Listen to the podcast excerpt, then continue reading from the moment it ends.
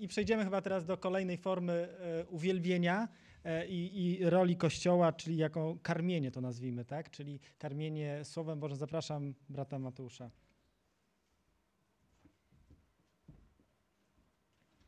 sobie pomyślałem, że się modlimy o szkółkę, ale może też o, o, o kazanie należałoby się pomodlić.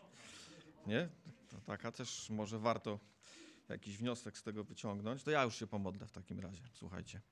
Panie Boże, dziękujemy Ci za ten fragment, który będziemy rozważać i prosimy o Twoje prowadzenie. Bądź uwielbiony. Amen. Dzieje apostolskie.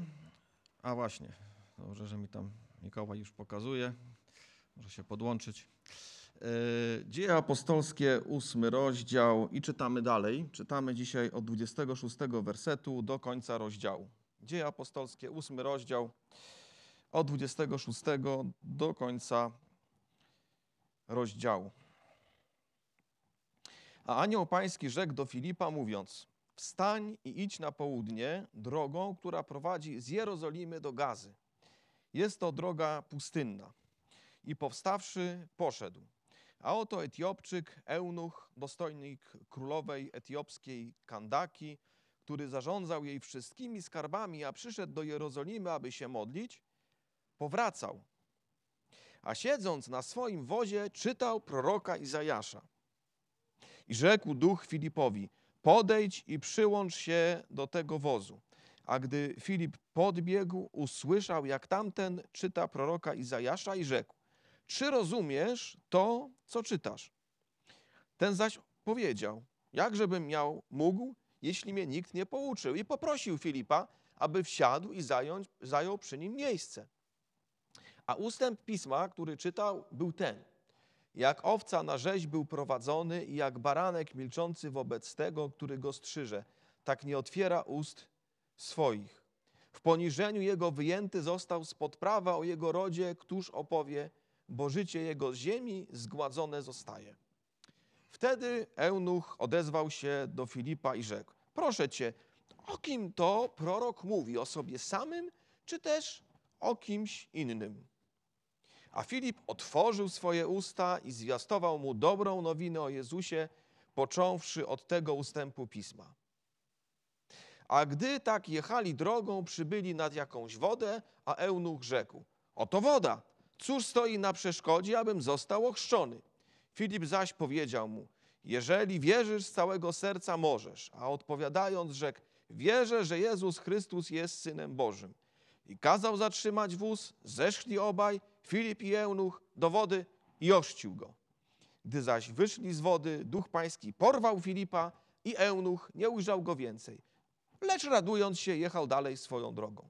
Filip zaś znalazł się w Azocie i obchodząc wszystkie miasta, zwiastował dobrą nowinę, aż przyszedł do Cezarei. Jakie skojarzenie budzi w tobie ewangelizacja? Będziemy dzisiaj mówić o ewangelizacji. Jakie skojarzenie w tobie budzi ewangelizacja? Ja może powiem tak, że moje są różne skojarzenia, a zastanów się, jakie było Twoje pierwsze skojarzenie.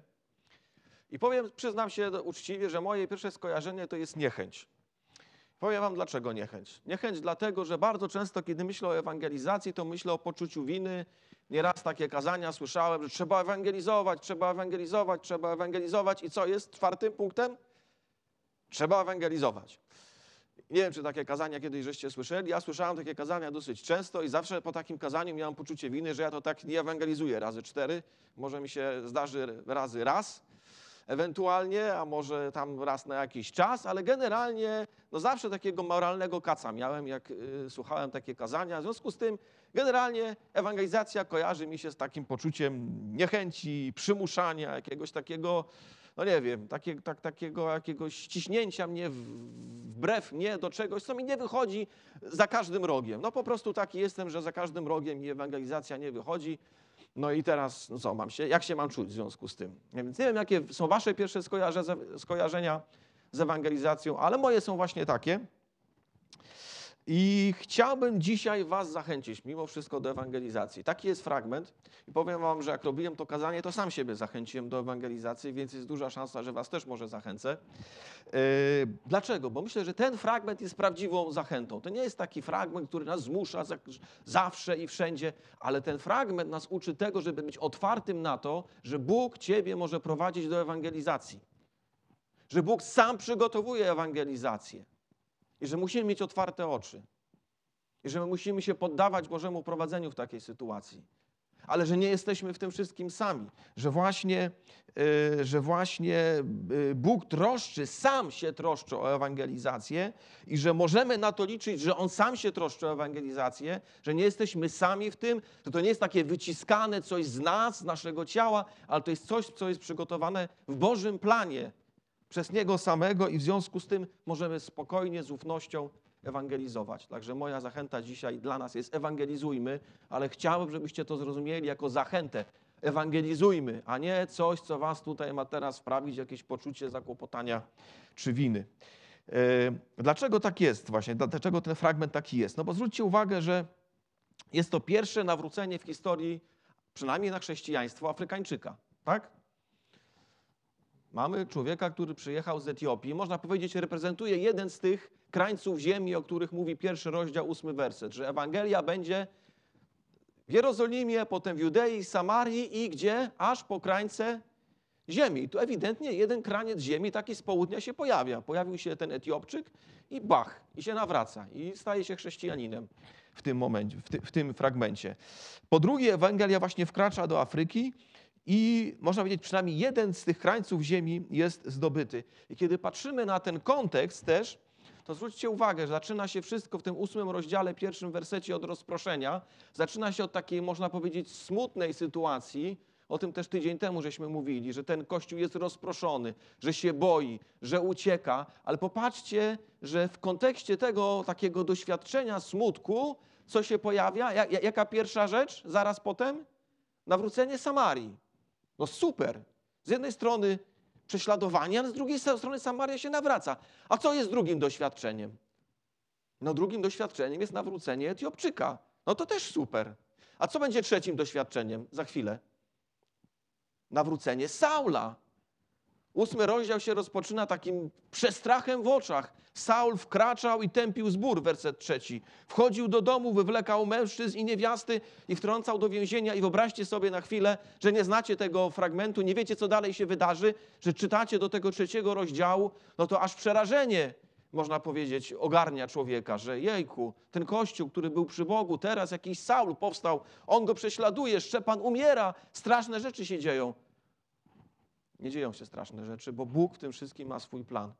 Bo Bóg jest nawet przy tym kościele, który ucieka. I nawet kościół uciekający jest kościołem głoszącym i kościołem zmieniającym i nawracającym. Popatrzcie, że pierwsza historia to była historia z, ostatniego tygodnia o Samarii, a teraz pojawia się Etiopczyk, a jeszcze ma przyjść nawrócenie Saula. Także kiedy patrzę na ten fragment, to tak naprawdę widzę zachętę. Widzę zachętę, że Bóg jest w tym trudnym momencie, Bóg nie zniknął, Bóg jest obecny, działa i realizuje swój plan, ten plan, który w pierwszym rozdziale, w ósmym wersecie został przez Pana Jezusa zapowiedziany. Będziecie mi świadkami.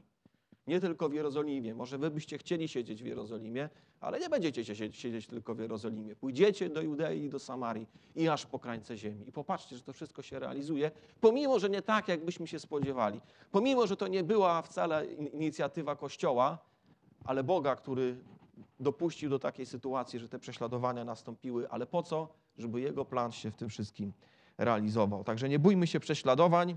Słuchajcie, nie bójmy się koronawirusa. Czy Bóg jest? Jak myślicie w tym wszystkim? Jest. Nawet jeśli mnóstwo ludzi ma jakieś swoje prywatne interesy i myślą, że tutaj pozałatwiają coś, nawet jak są jakieś spiski, to i tak ponad tym wszystkim, albo jeszcze głębiej, jakby na to nie patrzeć, jest Boża wola, a Bóg ostatecznie to wykorzystuje dla swoich własnych świętych celów, także się nie musimy bać.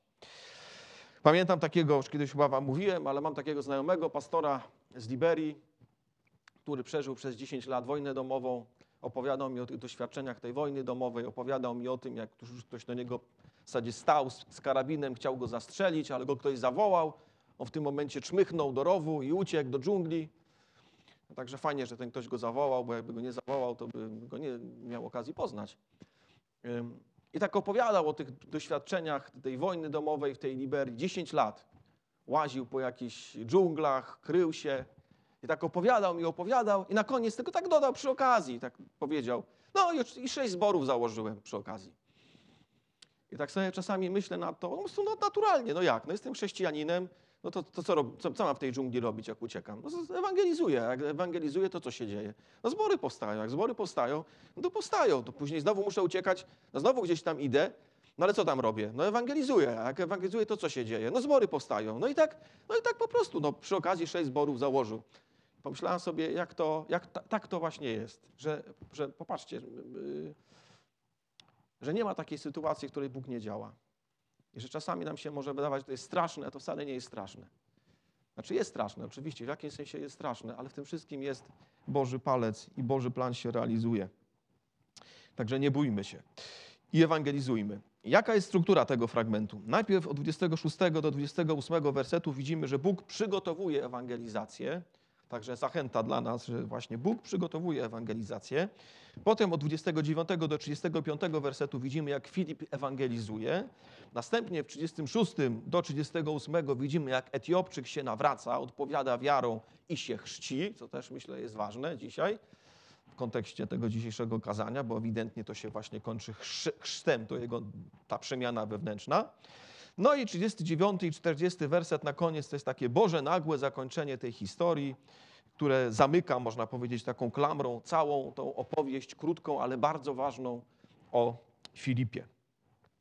A więc najpierw y, od wersetu 26 do 28 spójrzmy, jak Bóg przygotowuje ewangelizację.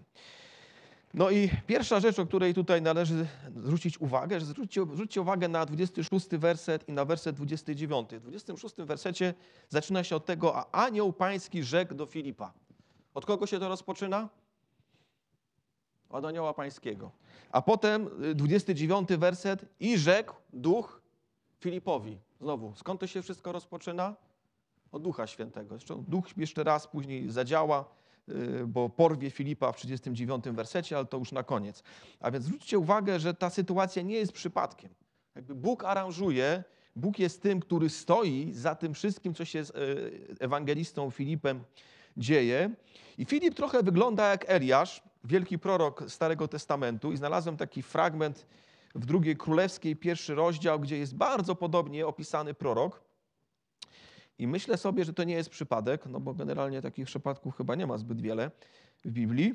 Pierwszy rozdział, trzeci werset jest powiedziane: Wtedy anioł pański rzekł do Eliasza Tiszbity: Wstań, wyjdź naprzeciw posłańców króla Samarii i zrób to, co należy zrobić. A potem w 15 wersecie wtedy odezwał się anioł pański do Eliasza, zejdź z nim, nie bój się go, podniósł się, podniósł się więc i zszedł z nim do króla. Tutaj jest inny kontekst, nie chcę tutaj o kontekście mówić z pierwszej królewskiej, ale chcę pokazać, że popatrzcie, że jakby ten ewangelista wygląda jak taki prorok. Tak jak anioł pański przemawiał do proroka i prowadził proroka, tak ten anioł pański prowadzi ewangelistę. I myślę sobie, że to jest bardzo ciekawa rzecz. Nie wiem, jak wy patrzycie na, na ewangelizację. Ja generalnie często patrzę tak, że no, no, coś tam może wyjdzie z tego, ale czy myślimy w takich kategoriach, że jeśli, że, no, że anioł pański gdzieś jest, że Duch Święty nam pewne rzeczy podpowiada? Czy tak myślicie o tym? No ja często tak nie myślę, muszę przyznać. A gdzieś ten fragment mi przynajmniej no, przekonuje mnie, że może nie zawsze, może czasami to próbuje na, na siłę coś wycisnąć, ale jeśli jest to naprawdę prowadzenie Boże, jeśli naprawdę, tak jak za chwilę będę o tym mówił, jakby Duch Święty popycha nas do tego, przynagla nas w jakiś sposób do tego, to powinniśmy nie wątpić, a raczej oczekiwać tego, że On to przygotował. Zgodzicie się? Jeśli On nas do tego popycha, to czemu nas do tego popycha? Żebyśmy byli sami? Czy żebyśmy nie byli sami? Jak myślicie? No chyba zgodzicie się, że nie, nie, nie po to, żebyśmy byli sami, prawda? Zgodzicie się ze mną, czy nie? Zgadzacie się. No bo to taka logika jak najbardziej poprawna. I zwróćcie, że ten fragment tą logikę właśnie potwierdza. Czemu on go tak popychał? Zaraz zobaczycie, wszystko było przygotowane w tym. Wszystko, każdy najmniejszy element, każdy najmniejszy szczegół był tak przygotowany, żeby doszło do tego nawrócenia. Żeby faktycznie y, to zadziałało. A więc właśnie y, Bóg aranżuje, Bóg czuwa, Bóg mówi, Bóg przygotowuje. Y, Widzimy to. Drugie takie pytanie, które sobie zadałem, jak anioł pański przemówił do Filipa? Werbalnie czy w sercu? No jak on mu powiedział? Wstań i idź na południe drogą, która prowadzi do Jerozolimy. No można by się wydawać, że to tak werbalnie. No ale może miał takie przynaglenie w sercu, po prostu, że ma iść tą drogą. I y, powiem tak, miałem takiego w, pierwszym zborze, w którym się nawróciłem. Był taki starszy brat, brat Rogiński. Do dzisiaj pamiętam, jak się modlił, bo miał zawsze takie trzy części. Jedną stałą na początek, drugą zmienną i końcówkę też taką samą zawsze. Jeszcze tak zaciągał troszkę z Wileńska, taki, takim bratem był fajnym. I on też, były raz do roku zawsze takie nabożeństwa, świadectwa. I to były na, na, na nowy rok i on na ten nowy rok zawsze coś tam przychodził i opowiadał. I do dzisiaj pamiętam jedno jego świadectwo, kiedy on mówił tak. Prowadzony przez Ducha Bożego jechałem tramwajem numer 3. I, no i zawsze się zastanawiałem, no bracie Rogiński, jak to było, że ty odczuwałeś to prowadzenie Boże jadąc tym tramwajem numer 3? I potem mówi, wysiadłem na pewnym przystanku i tam był taki człowiek i prowadzony przez ducha, ja z nim zacząłem rozmawiać. No i znowu się zastanawiałem, bracie Rogiński, no jak, jak, jak ten Duch Święty ciebie prowadził? Czy on ci to mówił, czy ty tak po prostu czułeś? I powiem wam tak, do dzisiaj nie wiem.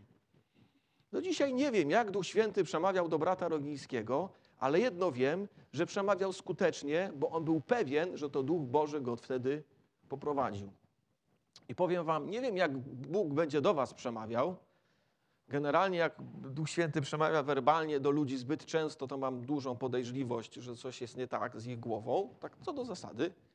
Nie mówię, że zawsze, ale co do zasady. Ale znam ludzi, którzy usłyszeli głos Boży. I to się zdarzyło kilka razy w życiu. I, i, I wierzę, że takie rzeczy się mogą wydarzyć. Ale co do zasady, bym powiedział, zazwyczaj Duch Święty, jeśli naprawdę słyszymy, albo jeśli jesteśmy wrażliwi na Jego prowadzenie, to myślę, że jest nam w stanie przy, przynaglić nas w naszym sercu. Więc nie wiem do końca, jak to było z Filipem, nie wiem do końca, jak to było z bratem Rogińskim, ale wiem jedno, że jeśli Duch Święty nas do czegoś przekonuje i prowadzi, to jesteśmy w stanie to odebrać i jesteśmy w stanie skutecznie na to odpowiedzieć i być prowadzonym. Zgodzicie się ze mną? To może wymagać pewnego wysiłku, to może wymagać może tego, że, że muszę zmienić plany, a nie zawsze mi się chce zmienić plany. Bo powiem wam, że czasami czułem takie przynaglenie, ale mi się nie chciało. No, chyba sobie coś wkręcam. A może sobie nie wkręcam i trzeba to zrobić. Jak to poznasz? No jak nie zrezygnujesz, to nie poznasz. To ci mogę zapewnić już teraz. Ale jak zaryzykujesz, zmienisz plany i wsiądziesz do tego, nie wiem, tramwaju numer 3, choćby to absurdalnie brzmiało, i wysiądziesz na tym przystanku, chociażby to kompletnie głupio wyglądało, może się coś wydarzyć? Czy nie? No może. Może, może jeszcze nie, nie jesteś na tyle dojrzały, żeby to rozumieć, ale może właśnie, nie wiem, może właśnie tak miało być. Więc nie chcę was tutaj teraz mówić, że zawsze, absolutnie w takich sytuacjach mamy. Może coś sobie czasami wkręcamy, może tak być, ale może być tak, że nie. I chciałbym was zachęcić do wrażliwości na Boże prowadzenie. Do wrażliwości. Dlaczego? Bo ten fragment mówi, że Bóg aranżuje pewne sytuacje. I naszą mądrością, naszą, bym powiedział, pewną odpowiedzialnością jest to, żeby takie sytuacje umieć wychwycić. Bo go nagle się okazuje, że to jest coś, co naprawdę y, no, jest szczególne, jest wyjątkowe. Bo z tej krótkiej sytuacji u Filipa cała ostatecznie Etiopia się nawraca. Znaczy może nie cała, ale w dużej mierze, bo w ten sposób Ewangelia trafia do Etiopii, a Etiopia do dzisiaj jest krajem naj, najdłużej chrześcijańskim w całej Afryce. I przez dwa tysiące lat to chrześcijaństwo tam siedzi. A od kogo się rozpoczęło? No jak czytamy Ewangelię, najwyraźniej właśnie od tego momentu. Popatrzcie, jak ważny, brzemienny w skutkach moment. I to, że Filip był posłuszny na to prowadzenie, jakkolwiek ten du- duch do niego przemawiał. A więc zachęcam was do tego, żebyś yy, na takie przynaglenia, na zachętę w sercu, na Bożą podpowiedź, a może nawet właśnie wyraźny nakaz, który słyszysz, żebyś odpowiadał, a nie chodził bokiem i udawał, że tego nie, nie ma. Bo nic dobrego z tego nie wyniknie. Trzecia myśl. Anioł posyła Filipa na pustynną drogę, werset 26. E, drogą, która prowadzi z Jerozolimy do Gazy, jest to droga pustynna. To nie była jakaś główna droga. Jakby myślę, to chciałbym, na to chciałbym zwrócić uwagę. Nie zawsze Bóg prowadzi na główne drogi. Nie zawsze jest tak, że masz iść tam, gdzie wszyscy idą. Czasami cię prowadzi w jakieś dziwne miejsce, sobie myślisz, co ja tu robię? No może nie wiesz jeszcze, co tu robisz, ale może za chwilę się dowiesz. Nic nie wiemy o tym, żeby on od razu wiedział, co ma tam robić. Ma tam pójść, poszedł i zrobił to, co należało zrobić. Nie wyglądało to obiecująco, była to rzadko uczęszczana droga, yy, ale właśnie yy, to nie oznacza, że tam nie ma Boga. Bóg posyła nas czasem w zaskakujące miejsca. Zaskakujące miejsca. I nie bójmy się tego. Widać, jest tam dla nas jakieś zadanie. Yy, No i mi naturalnie, słuchajcie, przychodzi, tym bardziej, że on tutaj na południe go poprowadził. Mnie Pan Bóg niedawno też na południe poprowadził do Tanzanii. Nie wiedziałem, że Tanzania istnieje. Dzisiaj już Tanzanię wiem znacznie dobrze, lepiej o co chodzi z Tanzanią. Dziwne rzeczy się czasami dzieją. Nie należy się bać, nawet jak jest koronawirus, też myślę, że nie należy się bać, bo Bóg też jest w koronawirusie. Powiem wam tak, no nie bójcie się po prostu. Bądźcie zachęceni, nawet do takich dziwnych miejsc, do nawet jakichś dziwnych sytuacji. Nie bójcie się ich, bo Bóg tam jest. Jeśli to jest prowadzone przez Boga, nawet dziwna droga pustynna, Bóg tam będzie. Bóg tam coś przygotował i nie warto, i nie warto tego odrzucać, nie warto gdzieś racjonalizować. Wiecie o co chodzi. Bóg używa nawet dziwnych miejsc, nawet pustynnych dróg. Kolejna myśl. Bóg posyła Filipa na pustynną drogę w bardzo konkretnym momencie i to o tym mówi 28 werset. No bo idzie sobie tą drogą i co widzi? No widzi jakiś wóz, taki lepszy wóz. W tamtych czasach lepsze wozy nie były prędkimi wozami, bo generalnie mógł dojść do tego wozu, mógł sobie iść w miarę bezpiecznie, bo prawdopodobnie to był taki wóz, jakiś tam wół ciągnął czy coś w tym stylu, więc on sobie mógł podejść do tego eunucha, ale generalnie y, to, był, to był właśnie, to było to Boże, ten Boży moment. Więcej, on nie tylko y, sobie ten wóz tam y, y, jechał, ale co czy czytamy w 28 wersecie, że powracał ten eunuch, a siedząc na swoim wozie, czytał proroka Izajasza. A jak zaraz jeszcze zobaczymy, jaki fragment odczytał, jak ten Filip podszedł, to można powiedzieć, no prawie nie można sobie lepszego fragmentu wyobrazić, od którego można skoczyć w Ewangelię, tak?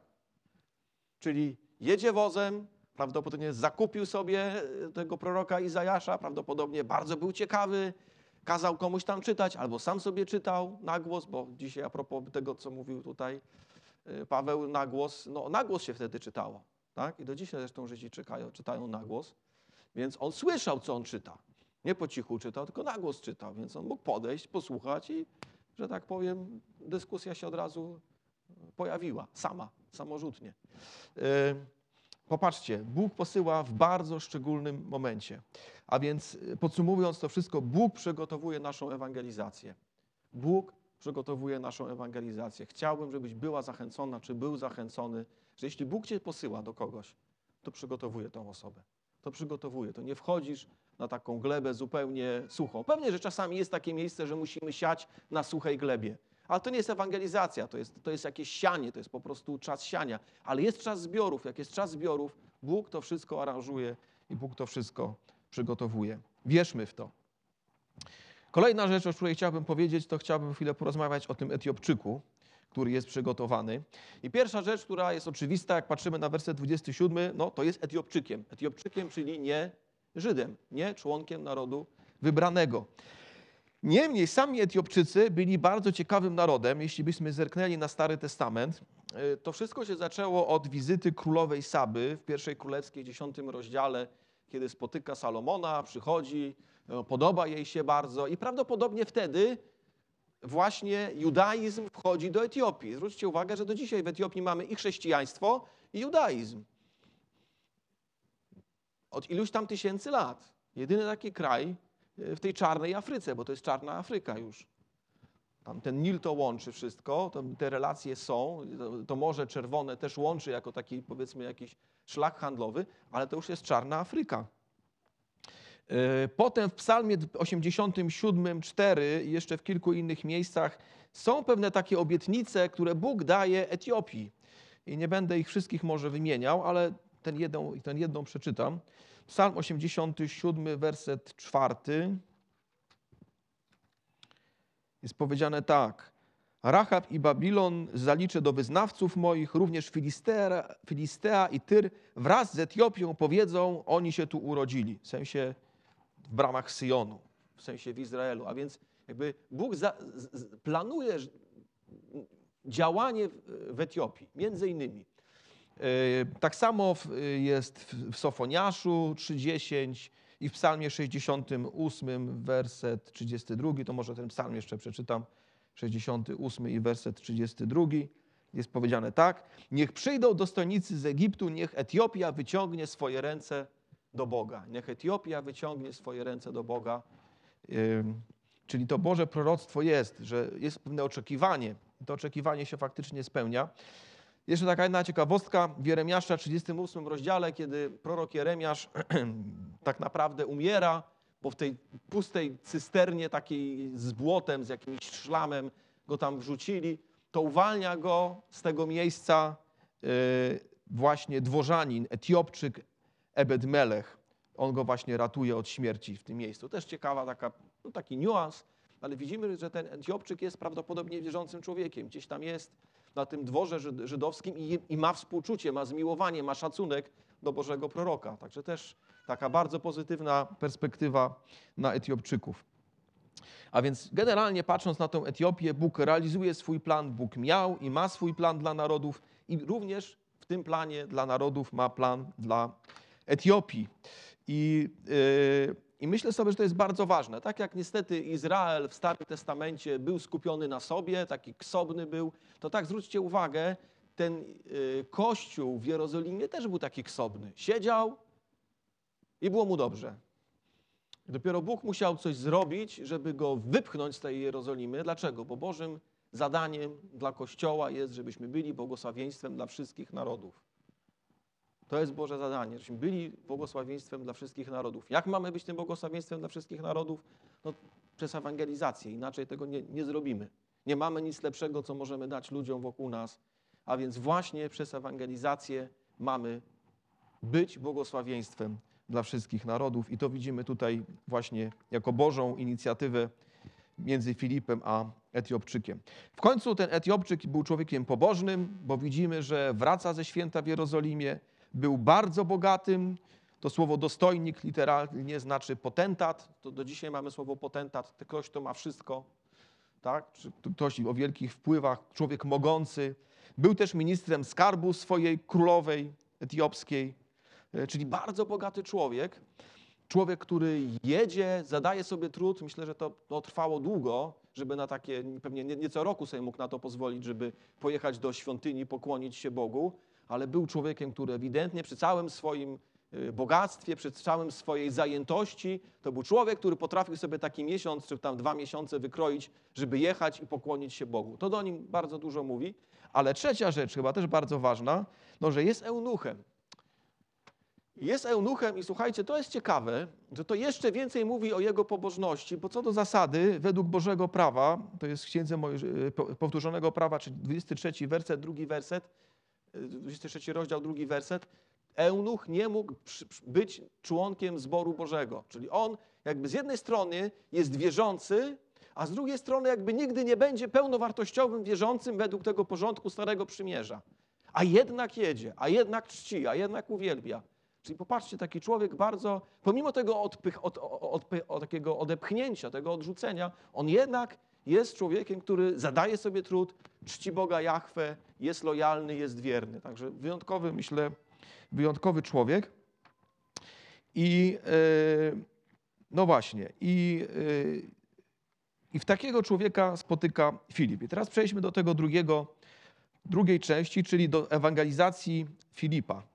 29 werset, tak jak już mówiliśmy, rzekł duch Filipowi, podejdź i przyłącz się do tego wozu. Więc on musiał jakoś, nie wiem, podchodzić, może trochę musiał podbiec, tak jak 30 werset mówi, ale podbiega i już jak podbiega, to słyszy, jak tamten czyta proroka Izajasza.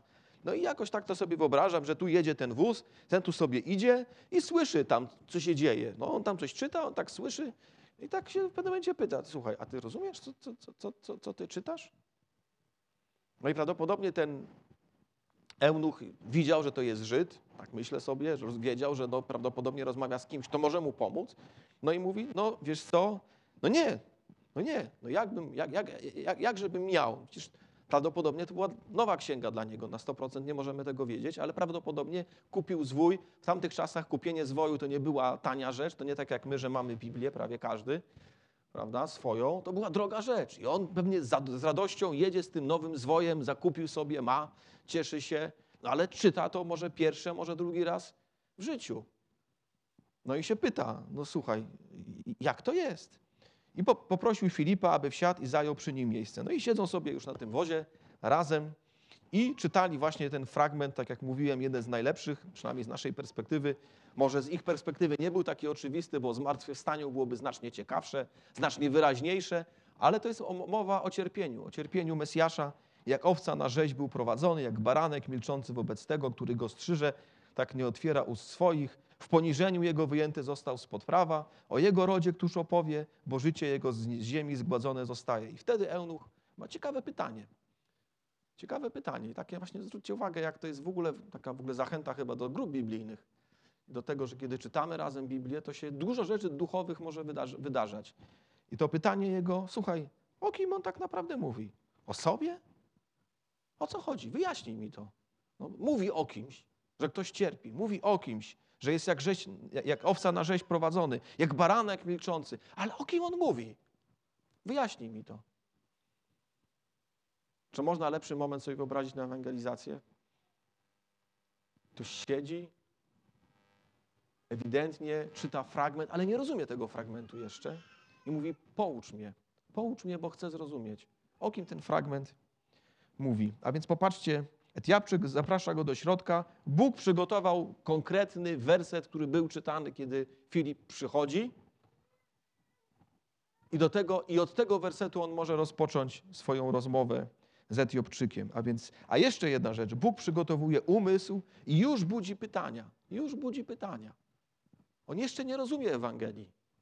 On jeszcze nie słyszał o Chrystusie, ale on już ma pewne pytania. I znowu tak sobie myślę, chciałbym, żebym, chciałbym mieć taką zachętę w sercu. Chciałbym, żebyś ty też miała taką zachętę, czy miał taką zachętę w sercu, że kiedy Bóg cię naprawdę prowadzi do jakiejś rozmowy, prawdopodobnie już w sercu tego człowieka działa.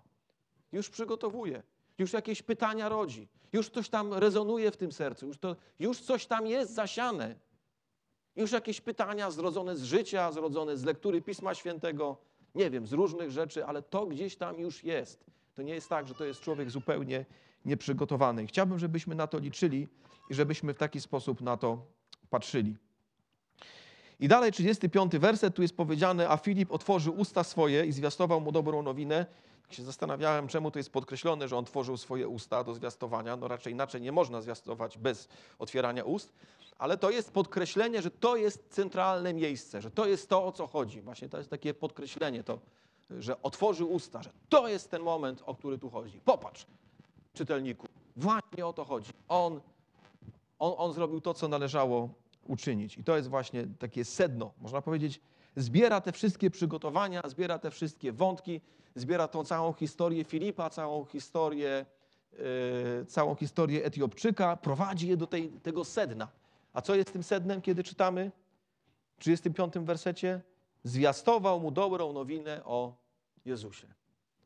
I to wszystko, co się gdzieś tam wydarza, te wszystkie, to całe przygotowanie, ono ma się właśnie jakby ziścić w tym jednym momencie, kiedy, kiedy Etiopczyk słyszy Ewangelię o Jezusie Chrystusie.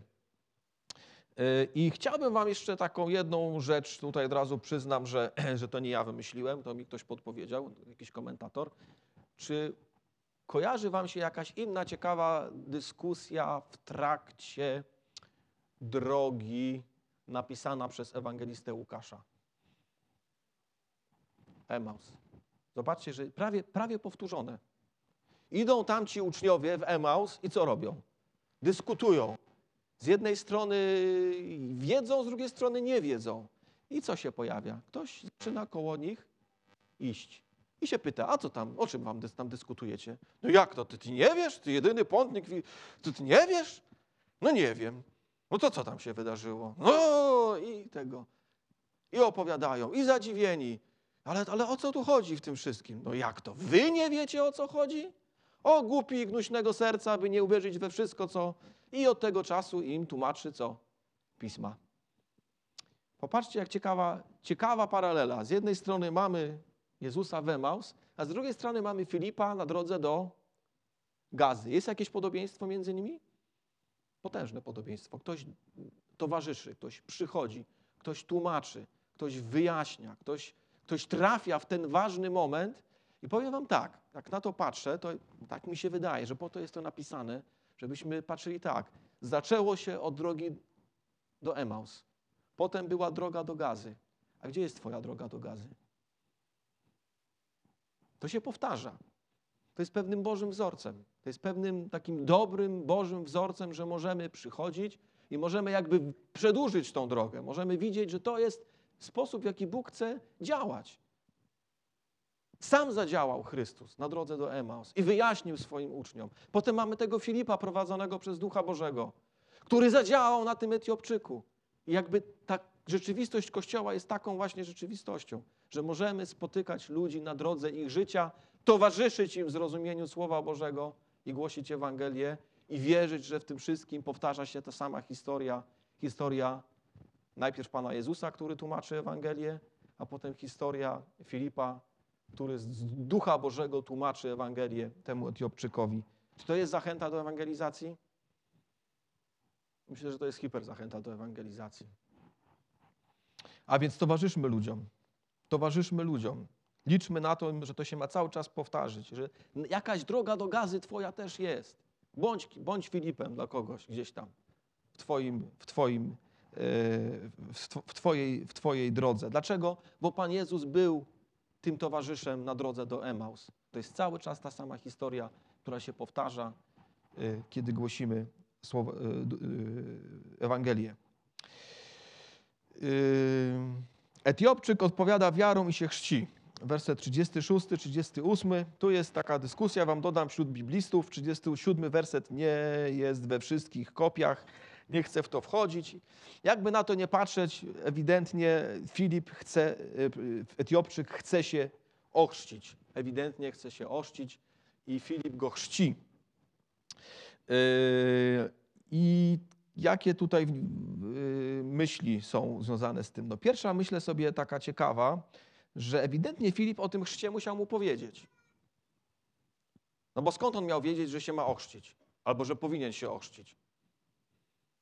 Czyli ewidentnie, popatrzcie, kiedy zwiastował Ewangelię Filip, tłumaczył, kim jest Jezus Chrystus, Jego śmierć, Jego zmartwychwstanie, to wszystko tłumaczył, to musiał jakoś również zawrzeć właściwą odpowiedź wiary na to wszystko, co yy, na, na Ewangelię. I co jest tą właściwą odpowiedzią wiary?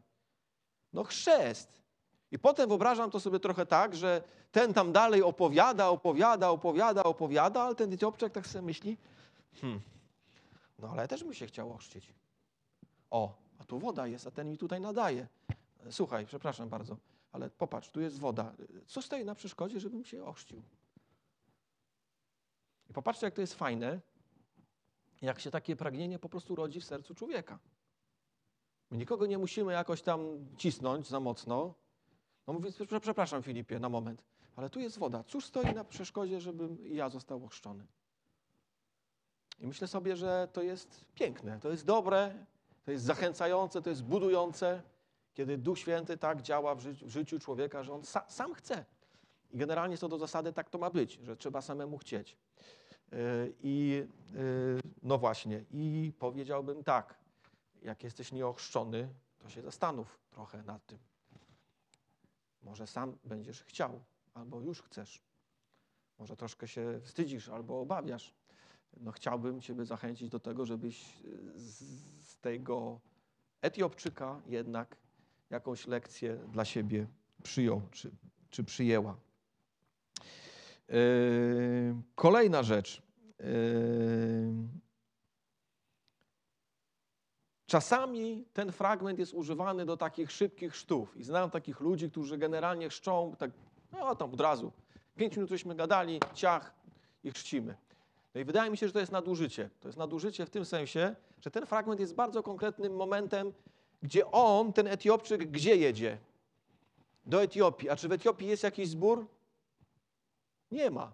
I powiem wam, że ja tak samo myślę, że gdybym na przykład gdzieś, nie wiem, lecąc samolotem rozmawiał z jakimś Chińczykiem, gdzie tam nie ma żadnego zboru, albo, albo z jakimś północnym Koreańczykiem, gdzie na pewno już tam zborów nie ma, albo bardzo trudno trafić, to powiem wam, że w takiej sytuacji bym wziął, nawet poszedł do tego, tej toalety i, i tą wodą polał po głowie dla zasady, jakby, jakby chciał się ochrzcić oczywiście. Dlaczego? Bo to jest taki moment. Trzeba po prostu powierzyć Panu Bogu taką osobę i Boże, Ty prowadź, bo ja, ja, ja, ja jakby w żaden sposób nie jestem w stanie nic więcej dla tej osoby zrobić. Ale jeśli tam jest zbór jakiś, na przykład, nie wiem, nawrac, robię ewangelizację z jakimś Brazylijczykiem i go nawracam, to bym go nie chrzcił. To powiedział, słuchaj, na pewno jest jakiś zbór u ciebie w, w mieście, idź tam, niech tam cię przygotują do tego chrztu i niech ciebie tam ochrzczą i dołącz do tego zboru. Także zwróćcie uwagę, to są dwie różne sytuacje. Jedna jest taka, kiedy posyłamy kogoś w rzeczywistość, gdzie jest Kościół, a druga sytuacja, kiedy ten człowiek trafia do rzeczywistości, którego Kościoła po prostu nie ma. Więc myślę sobie, że trzeba też wziąć to pod uwagę, kiedy, kiedy myślimy o tej prędkości chrzczenia i, i tym, czy robimy to sami, czy robimy to jako reprezentanci zboru. Ja myślę, że co do zasady zawsze musimy kogoś reprezentować. Zbór reprezentować, ludzi wierzących musimy reprezentować. Ale mówię, są takie sytuacje misyjne, kiedy no po prostu trzeba zaufać Bogu i tyle. I wyprawić do przodu i Boże prowadź i, i, i chroń Go. No bo nic więcej zrobić nie możemy. A takich sytuacji zbyt często, wbrew pozorom, nie ma w naszym życiu. Yy, I w końcu Boże nagłe zakończenie tej historii, 39 rozdział, 39 werset i 40. Gdy zaś wyszli z wody, duch pański porwał Filipa. Znowu nie wiem, co to znaczy, że on go porwał. Jak patrzymy na przykład na porwanie proroków różnych w Starym Testamencie, no to nawet czasami porywał ponadnaturalnie tego proroka.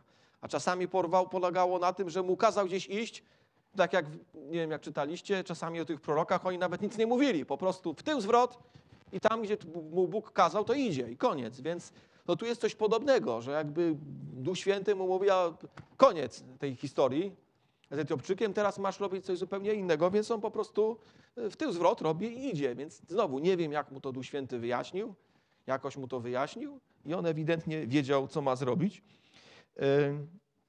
Natomiast y, Najważniejsze tutaj w tej historii myślę, że nie jest akurat to, jak porwał tego Filipa, ale że Eunuch, radując się, jechał dalej swoją drogą. Popatrzcie, był moment, jechał sobie tym, yy, tym, tym, tym wozem i był wyznawcą sta, jakby religii Starego Testamentu. Potem przyszedł Filip, nie wiem ile on tam z nim rozmawiał, godzinę, może półtorej, może dwie, może trzy nawet.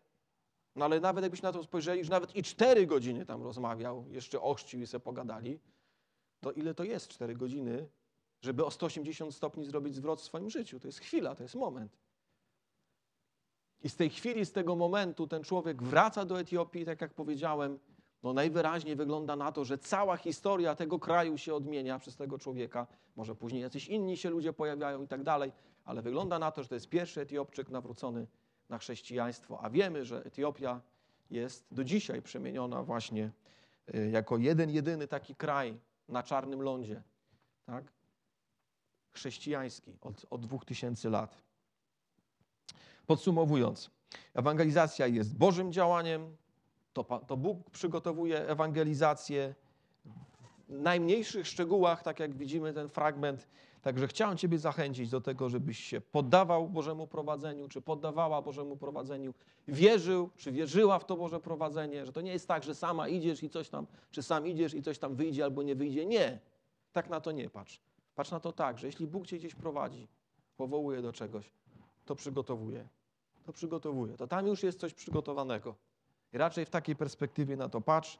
Nie bójmy się więc, ani nie wzbraniajmy być posłani na swoją drogę do gazy, Pamiętajmy, że Chrystus ewangelizacji towarzyszy, że ta droga do Emaus jest tym wzorcem, który się później gdzieś powiela i na kartach dzieł apostolskich, i w naszym życiu. I, e, i idźmy w Jego ślady. Amen. Powstańmy i pomodlimy się.